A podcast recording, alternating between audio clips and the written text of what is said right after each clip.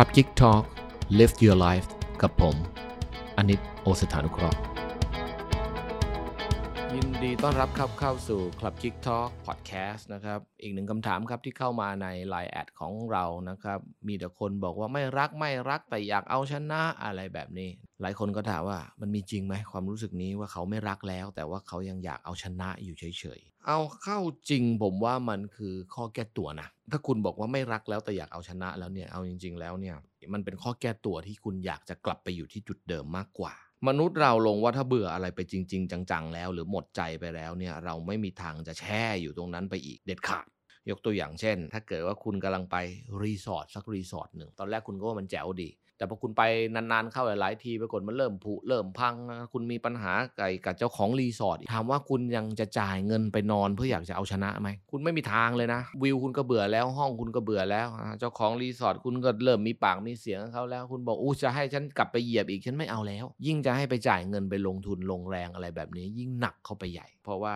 มนุษย์เราไม่มีทางเขาเรียกว่า ถ้าเบื่ออะไรจริงจังแล้วเนี่ยเราจะไม่เอาตัวเองไปแช่อยู่นะจุดจุดๆนั้น นี่แสดงว่าคุณยังไม่เบื่อนะครับและก็ยังมีความหวังนะครับอยู่ในเรื่องของตรงนี้ ดังนั้นคนเรานะจะยอมลงทุนลงแรงกับอะไรที่ยังมีความหมายกับเราอยู่เท่านั้นแหละอะนะถึงคุณบอกไม่จริงไม่จริง ฉันแค่ต้องการเอาชนะ คราวนี้คุณก็ต้องลองมาดูก่อนว่า การเอาชนะในความรักแล้วก็ไปได้คนเฮงซวย หรืออะไรแบบนี้กลับมา มันจะทำให้ชีวิตคุณได้อะไรบ้าง ถ้าคุณคิดจะเอาชนะอย่างเดียวมันเป็นความอยากชนิดหนึ่ง ถ้าเกิดในทางศาสนาพุทธเขาก็บอกว่าเป็นพวกภาวะตัณหานะครับหรือว่าความอยากถ้าวิภาวะตัณหานี่แปลว่าความไม่อยากไม่อยากได้ไม่อยากมีไม่อยากเป็นในสิ่งนี้ ถ้าภาวะตัณหาก็อยากได้อยากมีอยากเป็นในสิ่งนี้ มันก็เป็นตัณหาชนิดหนึ่ง ดังนั้นเวลามีตัณหาอะไรเกิดขึ้นลองดูซิว่าการที่เราไปรบหรือไปทนหรือไปได้ในสิ่งนี้หรือคนคนนี้มาเนี่ยนะครับการที่มนุษย์เราจะสู้กับอะไรสิ่งนั้นควรต้องมีรางวัลเป็นสิ่งตอบแทนนะผมให้คุณไป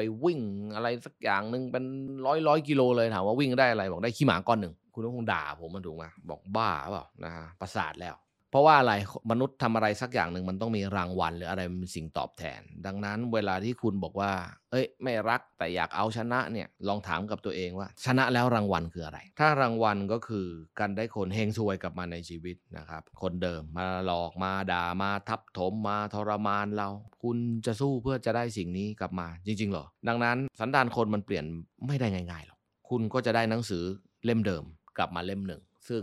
ตอนขึ้นมันก็ขึ้นเหมือนเดิม ตอนกลางมันก็ไปเหมือนเดิม แล้วตอนจบมันก็จบเหมือนเดิมอีกเช่นเคยนะครับ การทำอะไรแบบเดิมมันก็จะได้ผลลัพธ์แบบเดิม ไอสไตน์บอกว่ามีแต่คนโง่เท่านั้นแหละที่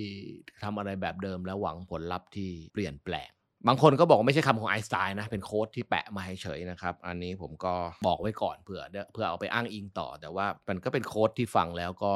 อืมก็จริงของเขา ดังนั้นนะครับสุดท้ายต้องถามตัวเองคือทำอะไรสักอย่างหนึ่งถ้าชนะไปแล้วจะได้อะไร ถ้าคำตอบมันคือมันไม่ได้อะไร ของรางวัลของดีมันไม่คุ้มค่ากับการที่เรา ลงแรงลงทุนไปเนี่ยอย่าไปสู้นะ และสุดท้ายผมอยากจะฝากคุณไว้ตอนนี้ก็คือ do not fighting a losing war นะครับอย่าไปสู้ในสงครามที่เรารู้ว่าเราแพ้แน่ๆ อันนี้คือโลกมนุษย์ ดังนั้นไอการที่ไปสู้กับอะไรที่แพ้แน่ๆแบบร้อยเปอร์เซ็นต์หรือล้านเปอร์เซ็นต์เนี่ยมันไม่ใช่สิ่งที่ฉลาดเลย แพ้ในที่นี้อาจจะไม่ใช่แพ้ในฐานะที่อ่าในการสู้รบ แต่ให้ดูผลลัพธ์ถ้าคุณสู้อะไรในเรื่องนี้แล้วผลลัพธ์ของคุณคือคุณไปได้อะไรที่เฮงซวยกลับมาในชีวิตคุณเนี่ย อันนี้คุณแพ้ละ แล้วจะแพ้ยาวด้วย ไม่รักแต่อยากเอาชนะ ถามตัวเองดูสักข้อหนึ่งชนะแล้วได้อะไร ถ้ามันไม่ได้อะไร เดินต่อไป อันนี้แหละครับคือชัยชนะที่แท้จริง ไม่ใช่ไปเอาคนเฮงซวยกลับมาแล้วบอกว่าชนะแล้ว แต่ชีวิต